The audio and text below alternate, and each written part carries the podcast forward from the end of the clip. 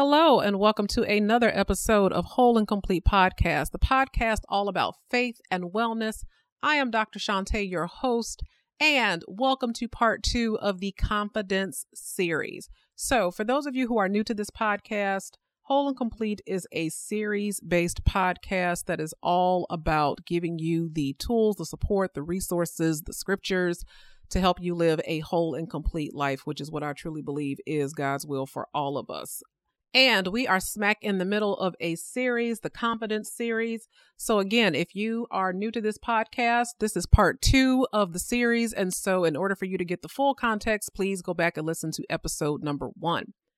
So, as we pick up the Confidence series, part two, our guiding scripture for today is Philippians 1 and 6 and it says, And I am sure of this, that he who began a good work in you will bring it to completion at the day of Jesus Christ. So, today we are going to go to the word. We are going to talk about how to cultivate confidence and the fruit of confidence. So, let's get into it. Actually, I take that back. Before we get into it, I have a sidebar. So, I know that we recently in the US and the States had this election, and that saga in a number of ways is still playing itself out. But I was one of those people who was kind of like dialed into MSNBC and, and CNN and watching and waiting for the results. And I wanted to share this with you just as a sidebar. Genesis 50 20. So 5 0, chapter 20. And these are the words of Joseph. But as for you, you meant evil against me, but God meant it for good, in order to bring it about as it is this day to save many people alive. I'll repeat. But as for you, you meant evil against me, but God meant it for good in order to bring about this day to save many people alive. So let's talk about mail in ballots for a second, right? I bring this up because, and I think this is actually a good segue into what we're going to be talking about today in the confidence series. Sometimes it seems like evil is winning out. Sometimes it feels like the fix is in. Sometimes it feels like victory is out of your reach. And this is how I felt back in June when the current incumbent of the White House appointed Louis DeJoy as the new postmaster general, planted there to disrupt the mailing system and suppress the right to vote and discredit the mailing system so that people would not mail in their ballots. This is also how I felt when the current resident of the White House would get on Twitter and other mediums and say, you know, oh, you can't trust the mail. It's so fraudulent. You'll never be able to get your vote processed in the mail and all of that. And even though Twitter would like flag the the post and say, "Hey, this isn't entirely accurate," or "You should do some fact checking," it can feel like the deck is stacked. I felt this way on election night. So, on the night of the election, when there was not a clear winner and it seemed like evil was going to prevail once again. But when those mail in ballots started to be counted, and for three straight days, it became clear that the plan backfired. This is the scripture that dropped into my spirit. But as for you, you meant evil against me in other words, as for you, you meant evil against me. You meant to disrupt my confidence in the process of the vote. You meant to disrupt my confidence in the process of the mail.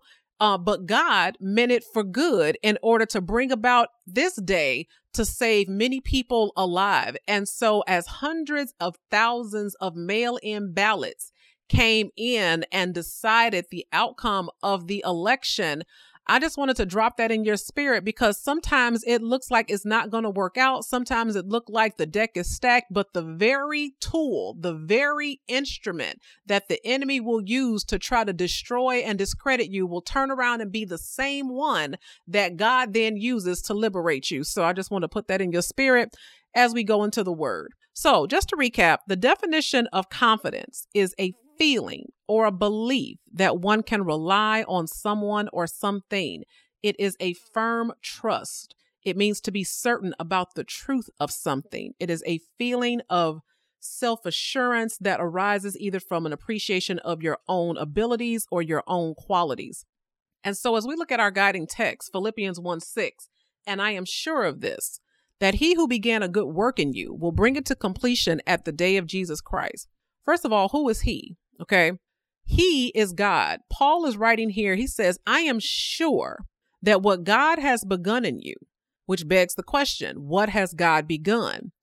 God has begun the process of conforming you, of changing you, of transforming you into being less like you and more like Christ. Paul is saying, I am sure that what God has begun in you, the process of becoming less like you and more like Christ, will be completed by the time that Jesus returns. So, this process is one of growth, and you should be able in your life to look back at situations that may have once vexed you, that may have just put you all the way out, that made you bitter or scornful. And now you have complete peace about it. Things that used to trip you up now don't even register on your radar. God is continuing to mold you. So, what the writer is saying here is that you can be confident that what God has begun in you he will not abandon. He's not going to walk out in the middle of the project. He's not going to leave the work half done. And it means that in every situation of your life, you can be confident that God is there because even through bad decisions and poor choices and moments of weakness and despair and anger, God is going to use it as a tool to bring you closer to him. And I want to apologize in advance if you hear like squeaking noises. So in my condo, which is why I will never live in a condo again once I leave from this place, I have an upstairs neighbor and they are like the hardest walkers in the world. And so there's just no editing that out. So I apologize if you hear that. But God can use the bad decisions, the poor choices, the despair, the anger, all of it as a tool to bring you closer to Him. And we talked about that in the last episode when we made that reference to Romans 8 and 28.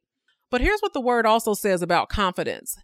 If you look at Hebrews chapter 10, uh, 32 through 35, and I got a great suggestion from a listener to start putting all of these scriptures in the show notes and in the description, which I will surely do. So if you want to follow up and do your own study, you absolutely can. But here the scripture says, Remember those earlier days after you had received the light, when you had endured in a great conflict full of suffering? Sometimes you were publicly exposed to insult and persecution, and other times you stood side by side with those who were treated that way. You suffered along with those in prison and joyfully accepted the confiscation of your property because you knew that you yourselves had better and lasting possessions. So do not throw away your confidence, it will be richly rewarded. So, what is Paul saying here? Now, remember, the early church, okay, so the church that was established after Jesus died on the cross was under heavy persecution, not only from the Romans, but also from the Jews who did not believe and accept Christ as the risen Savior and Messiah. So here, Paul is saying, Do you remember when God delivered you? Do you remember when you were thrown in jail? Do you remember when they took your stuff away and you didn't even sweat it because you knew that you had treasures laid up for yourself in heaven? And so he concludes by saying, So remember that. Remember the time. And when you have those moments of reflection and remembrance, do not throw away your confidence, your trust, because it will be richly rewarded. In other words, don't cast your faith aside because of what's happening in your life right now. So, to make this personal, do you remember the moments where God delivered you out of a situation when he made a way. When your back was against the wall and and it looked like it was over when you thought that you would never be free of that toxic relationship and now that toxic relationship is just a distant memory remember when your credit was all jacked up and you never thought that you was going to be able to bounce back and now your bills are paid you didn't got through the bankruptcy Experian and giving you gold stars and saying you got good credit. Remember those times where you faced opposition, where you faced challenges, and in your remembering, do not throw away the confidence, the faith that got you through those tough times to begin with. Don't suddenly develop amnesia and forget how many times that God has gone to bat for you and knocked it out of the ballpark. Don't act like your problems are suddenly too hard for God to figure out. If you go to Genesis chapter 18, and this is the reference to Abraham and Sarah because Sarah was well past the childbearing years. And in this conversation that she's having with God as God is telling her that you are going to give birth to a son, she was like, Oh, yeah. And his response to her is, Is there anything too hard for God? And some versions of this say, Is there anything too hard for Yahweh? So, in other words, put some respect on my name, okay, like my proper name. Is there anything that is too hard for me? I remember back in the Believe Believing Bigger podcast, I had did a whole series on Job. And if you go to Job chapter 38, and this is where the end of his situation is kind of coming to a close and things are coming to resolution. If you look at chapters 4, I mean at verses 4 through 11, God is asking Job a series of rhetorical questions and he says, "Where were you when I laid the earth's foundation? Tell me if you understand. Who marked off the dimensions? Surely you must know.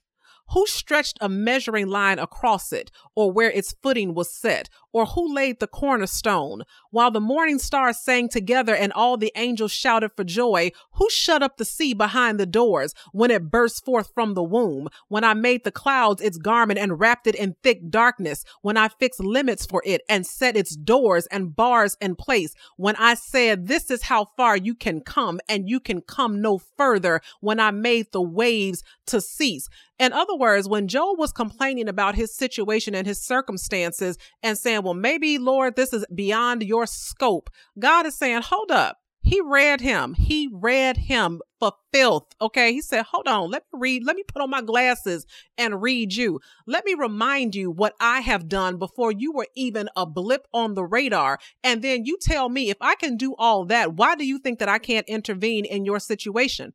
Genesis says, In the beginning, God created the heavens and the earth. He created the heavens and the earth in six days. And here we are, we call ourselves believers, and we have no confidence, no certainty, no assurance, no irrefutable evidence that God is who He says He is if you go to the book of Mark, and so now we've gone from God over to Jesus. If you go to Mark, when the disciples were in the boat and they were like, Oh, Master, don't you see that we're perishing, that the waves are crashing in and the boat is rocking hither and thither? And then when Jesus spoke to the waves, so Mark chapter 4, around about 38, 39, he spoke to the waves and said, Peace be still. But then verse 40 is what I want you to, to hook into for this episode. He said to his disciples, why are you so afraid? How is it that you have no faith? How is it that you have no confidence? So let's put let's sandwich these these two pieces together. Job got read by God when Job was starting to doubt and wonder whether or not God could turn his situation around. And God said, Let me pull out my resume and let you know what time it is because you wasn't nowhere around when all these other things were going on. And all these other things are significantly and infinitely more complicated than what you got going on in your little life. And then Jesus bookends that when the waves are crashing and storms is rocking the boat. He says, How is it? How is it? You've been with me a good 18 months now. We ain't just met. We ain't fresh, you know, into the relationship. How is it after all that you've seen? How is it after the miracles? How is it after the healings? How is it after the deliverance? How is it that some waves can come crashing into your life and suddenly you have no faith?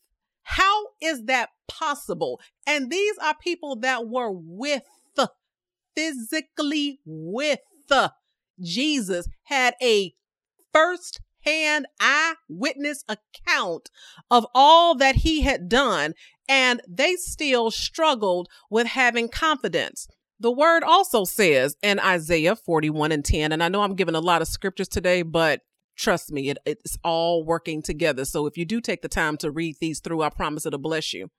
Isaiah 41:10 says, "Fear not, for I am with you. Do not be dismayed or upset, for I am your God. I will strengthen you. I will help you. I will uphold you with my righteous right hand. So, Isaiah and Jeremiah, this is all about the children of Israel dealing with the consequences of their actions, namely disobedience. But once again, even in the midst of their struggle, even in the midst of their self inflicted wounds, God is saying, Do not be afraid. Do not be upset. Why? Because you belong to me and I'm going to help you. I will uphold you with my righteous right hand. Some of us are so afraid to pray and ask God for anything because we know that we have not dotted every I and crossed every T, and we have areas of shame and struggle, and we feel like we don't deserve God's blessing or his favor. But what does the word of God say? God's word says, But my thoughts are not your thoughts, neither are my ways your ways. As the heavens are higher than the earth, so are my ways higher than your ways, and my thoughts than your thoughts. God is not like us. He does not do us like we do him. He doesn't do us like we do us. He does not turn his back on his children just because they're out of order. God is love. Now, sometimes that does mean tough love, but according to the word, that love is designed to strengthen and help you. God sacrificed his son. We talked about this in the last episode. So, do you think that after giving his son, after breaking heaven's treasure to redeem your soul from the pit of hell, that he wouldn't give you a job? That he wouldn't let you start a business? That he wouldn't make a way for you to pay that outstanding debt? If you honestly feel that your actions are blocking your blessings, there's a very simple solution stop, cut it, end it cease and desist. Okay. If God broke heaven's treasure for you, Yes, he has the power to allow you to launch that startup or write that book or host that retreat or whatever it is that you are afraid to do or lacking the confidence to do or write that pitch, whatever it is, God has the ability to bring those things to fruition. But if you feel like you cannot come to God or that you cannot reasonably expect anything from God because of some choices that you've made or some decisions or some areas of struggle, then ask God to help you with those areas of struggle. Turn away from those areas of struggle and then continue to walk on and lean on and stand in his word, which brings us to cultivating confidence. So, the definition of cultivate is to grow. It's to grow something or to improve its growth. So, how do we cultivate confidence? So, I told you in the last series that uh, the week of December 7th, I was going to be doing a seminar. So, three days we're going to spend talking about how to build and develop and grow your confidence and the doors are open for that. So if you want to head over and take advantage of that seminar, it is available at readytobelieve.com. And best part is it's 40 bucks. Merry Christmas to you. But cultivating confidence, this is the centerpiece of what we're going to be talking about in that series, but I want to touch on it a little bit here. In order for you to grow something, in order for you to cultivate anything in your life, a seed has to be planted and then watered and given sunlight and time to mature. So you're already ahead of the game. The seed of faith has already been planted. If you are a believer in Jesus and Him crucified, then you have already made that conversion. So step one is already completed. Hebrews 11 6 says, And without faith, Without confidence, it is impossible to please God because anyone who approaches Him must believe that He exists. So, first of all, you've checked off that box. You believe that He exists and that He rewards those who earnestly seek Him. Bishop Joseph Walker often says dogs don't bark at parked cars. In other words, if you didn't think that there was anything to it, if you didn't think that there was anything worthy, if you didn't think that there was any sort of pot of gold at the end of the rainbow, you would not pursue it. So not only do you believe God, but you continue to pursue God and seek after God because you believe in the power of God. So once the seed is planted, it must be watered. And I looked this up. Why do plants need water? It seems like a, a very simple question, right? Because all living things need water in order to grow. But here's the key here's how water serves the plant. When water is absorbed by the root of the plant, it travels through the plant's stem to help move nutrients from the soil into the plant. I'm going to repeat that. When water is absorbed by the roots, it travels through a plant's stem to help move nutrients from the soil into the plant.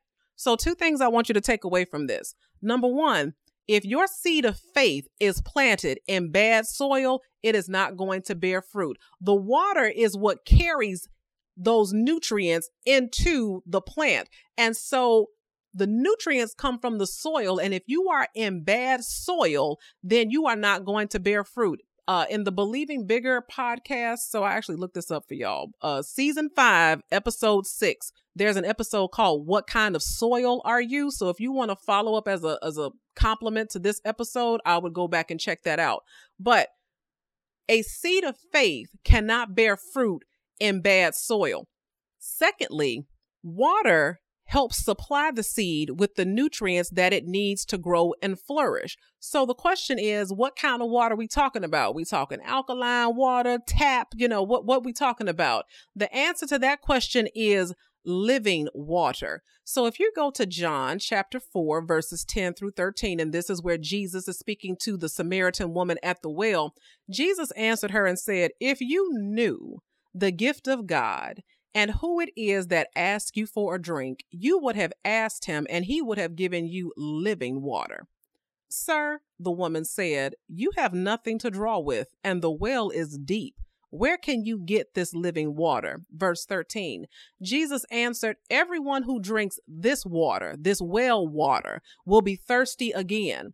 But whoever drinks the water I give them will never thirst. Indeed, the water I give them will become in them a spring of water welling up to eternal life. So, my question for you is where are you watering your seed? See, the woman at the well in Samaria, she was focused on tangible right now in my face. I can put my hand on it, water and, and resources that I can use in my day to day life. And so many of us are like that. We looking for the angle. We looking for the hook. We looking for the scheme. We looking for the secret sauce. We looking for the way to get our toe in the door. And Jesus said, as long as you looking in those places, you going to be thirsty.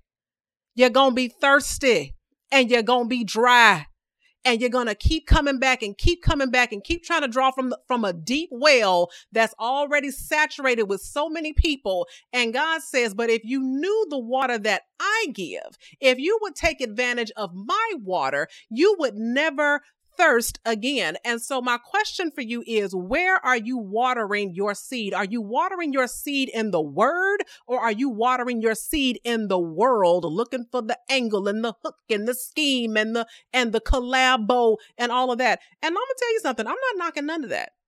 Hey, do you? However, with respect to where you're putting your trust because you know God can go open any door at any time through anybody but in terms of where you're putting your trust and your faith and your confidence are you watering that confidence with the word or are you watering that confidence with the world and then the plant must be given sunlight. So remember, to cultivate is to grow something or improve its growth. And in order for you to grow that thing, in order for you to grow that confidence, the plant has to be given sunlight. So, what does the sun do?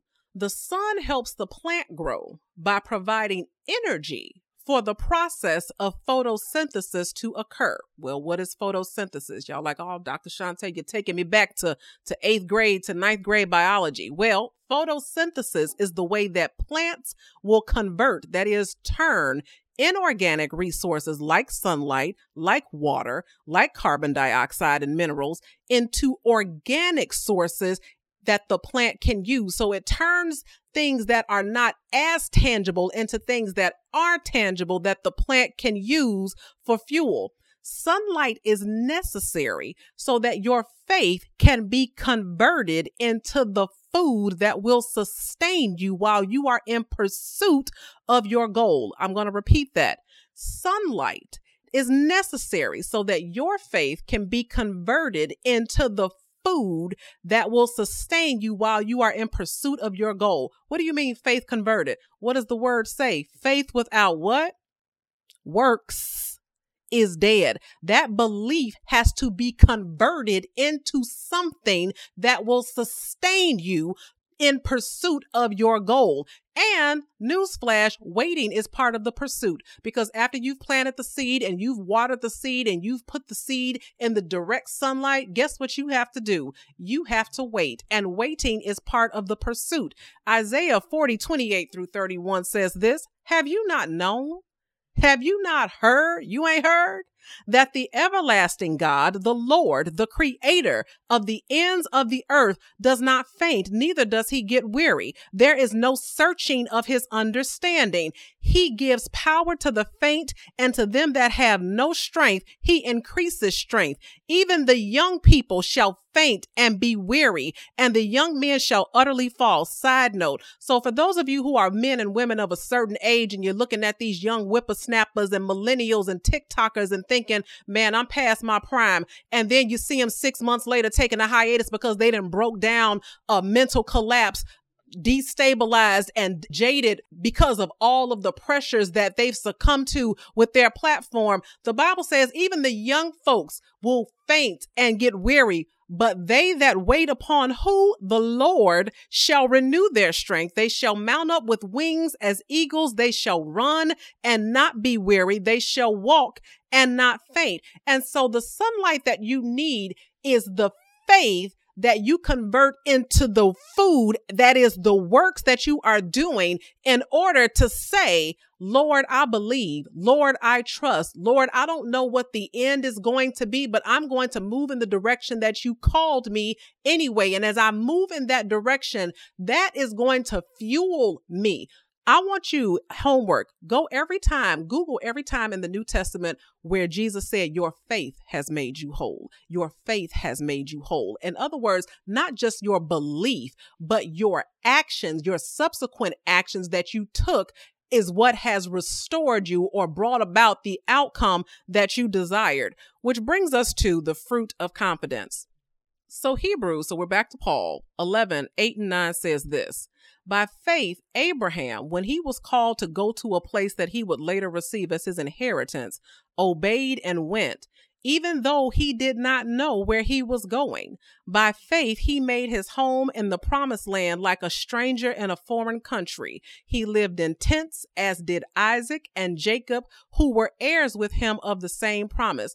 Your faith should bear fruit. There has to be fruit, there has to be evidence of your confidence. And here, Hebrew, the writer Paul is saying that by faith, Abraham went to a place, meaning he started moving even though he didn't know where he was going. He didn't know what the full picture was going to be, but he trusted God. It says he made his home in the promised land like a stranger in a foreign country. Guess what?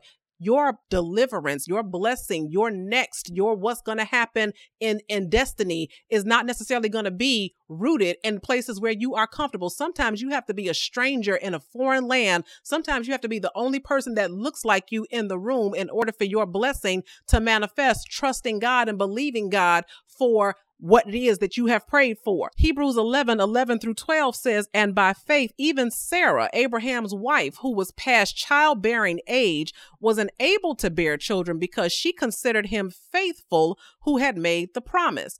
Why was she able to bear a child beyond her childbearing years? Because she considered him faithful who had made the promise. And so, from this one man, Abraham, and he as good as dead came descendants as numerous as the stars in the sky and countless as the sand on the seashore. Your confidence should provide some evidence of your faith. The writer goes on to say in verse 13, all these people were still living by faith when they died. So this ain't no one time flash in the pan. You either walk by faith or you walk by sight. You're going to be walking regardless. But the question is, how are you going to walk out this thing called life? The writer says they were living by faith when they died. They did not receive the things that were promised. They only saw them and welcomed them from a distance. Hey, admitting that they were foreigners and strangers on earth. What is Paul saying here? Abraham did not live to see all the descendants that came from him as numerous as the stars and the sand on the beach. He didn't live to see that, but he welcomed it from a distance because he knew that as a believer, his time on this earth was short. The fruit of faith pays it forward. You may not live to see all the rewards of your faith, just like Abraham didn't live to, live to see all of his descendants. But your confidence, your faith has the power to bless people that you have not even met. We are not permanent residents here. We are passing through. And when our time has ended, will your faith speak for you? When our time here has come to an end, when we've taken our last breath and walked our last mile, is your faith going to still be here speaking for you? Will the evidence of your confidence outlast you? That is the question, folks. Faith bears fruit. And if there is no evidence of your confidence, then you need to re examine where your faith and your belief and your trust truly, truly is. So that brings us to the end of this episode and a few things. So, one, if you want to take advantage of the confidence seminar, go ahead and register at readytobelieve.com. Number two, thank you so much to those of you who are continuing to rate and review this podcast, especially on Apple Podcasts, which changes the algorithm and allows more people to find this uh, show. And if you feel like this would bless somebody, please each one reach one, send this to somebody so that you can encourage them in their week. Um, you just never know when somebody needs a word. And so next week, we will move on with our special guest in part three of the Confidence series. And if you have any questions, comments, takeaways, if you looked into these scriptures and they blessed your life, holla at your girl at Dr. Shante Says on Twitter, on Instagram, and I will see you next time.